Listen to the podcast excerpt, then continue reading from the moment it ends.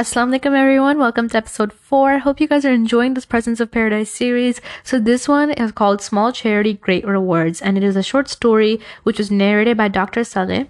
This is a real story that took place about 100 years ago in Saudi, and it's real. It says it multiple times, this is real. So get ready. So this story took place here about 100 years ago, and it was also broadcasted on the radio stations. It's about a man called Ibn Jadan. He, Ibn Jalan, said, "During spring times, I used to go out. I would see good and healthy fat camels with their uterus filled to the extent of almost exploding. Whenever the little offspring, the calf, would come close to the mother camel, her milk would pour forth because of the great abundance of blessings and abundance of goodness. So I looked at one of my she-camels with her calf and remembered my poor neighbor, who had 7 young daughters. I said to myself, 'By Allah, I'll give this camel and her calf as sadqah, charity, to my neighbor.' And I recited the ayah where Allah said, 'By no means shall you attain piety, righteousness, unless you spend in Allah's cause of that which you love,' which is in Surah Al-Imran, verse 92. 'And the most beloved from among my cattle to me is this she-camel.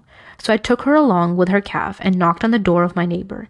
I told him to accept it as a gift from me. I saw his face glooming with happiness, and he was unable to utter anything in response. So he benefited from its milk and used to load wood on its back, waiting for its offspring to grow up in order to sell them. Subsequently, he gained great good from this camel. After the spring had passed, the dry summer came with its drought, and so the Bedouins began looking for water and grass. We gathered our belongings and left our place, looking for water and holes in the earth situated underground that lead to water traps underneath the ground. Their openings are on the top of the ground, as the Bedouins know very well. I, and again this is narrated by Ibn Jadan, entered into one of these holes so as to bring some water out to drink. Ibn Jadan's 3 sons were waiting for him outside the hole. However, he did not return. His 3 sons waited for him for day 1, 2, 3, and finally became hopeless. They said, 'Maybe he was stung by a snake and died, or he was lost under the earth and destroyed.' They, and we seek refuge in Allah from this, waited for his destruction. Why? Due to greed, in order to distribute his inheritance. So they returned home and divided what he had left behind amongst themselves. Then they remembered their father, Ibn Jadan, who used to give the she-camel to their poor neighbor. They went to the neighbor and told him that it would be better if he gives them back the she-camel and takes another camel in place of it. Otherwise, they'll take it by force and he will be left with nothing. The neighbor complained that he would report them to their father. They informed him that he had died. He inquired as to how and where he had died, and why they hadn't told him. Then they explained how he had entered into one of those holes underground in the desert and did not come out. The neighbor said, 'By Allah, take me to this place, and you can take your she-camel and do whatever you wish to do with it, and I don't even want your camel in return.' They took him there. When he saw the place, he went and brought a rope, lit a candle, tied it outside the hole, and then stepped in, crawling on his back until he reached the places where he could crawl about and roll.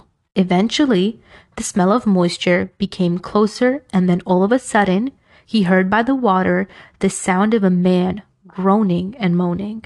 He went closer and closer towards the sound in the darkness, putting his hand out all over until his hand fell onto the man, which was Ibn Jadan. He checked his breath, and he was still breathing after 1 week. He pulled him out, covering his eyes so as to protect him from the sunlight. He took with him some dates, moistened them in water, and gave it to him to consume. He then carried him on his back and took him to his house. Life gradually returned to this man while his sons didn't know." Yo, that's crazy. Think about that. Like, he gave him a camel years ago, and this man jumped in the hole for him. This is so... wow. I'm not done yet. Okay, listen. He then asked him, "Tell me, by Allah, 1 week while you were underground and you didn't die?" "I'll tell you something strange," Ibn Jadan explained. "When I went down there, I got lost, and waves took me from all directions. I said to myself that I'd better stay close to this water that I have reached, so I started to drink from it. But hunger had no mercy, and water does not suffice. Then after 3 days, hunger intensified on me and took me from all parts. While I was lying on my back, I surrendered myself to Allah and put all my affairs in His hands. All of a sudden, I felt the warmth of milk pouring onto my mouth. So I sat in the midst of the darkness, and I saw a pot coming closer to my mouth. I drank from it until I drank what was sufficient, and then it would go.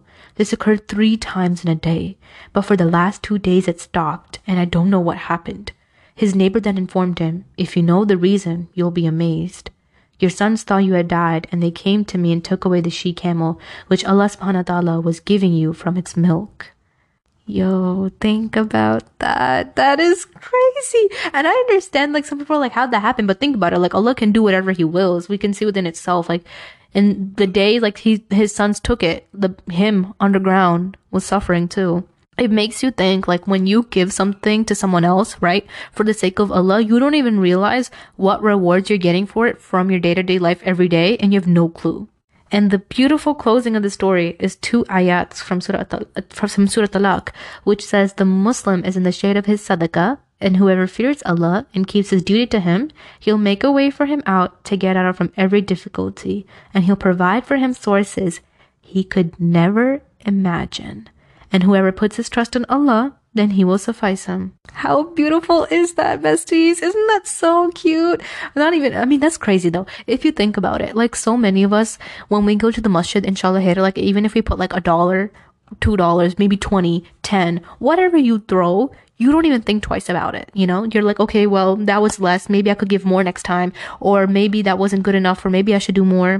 Like, you're so caught up on thinking that maybe you didn't do enough. But what you don't realize is that, like, so much barakah could be coming from your life. And it could be from that time that you put in, like, $50 at, like, the masjid, like, a week ago, and you don't even remember it anymore.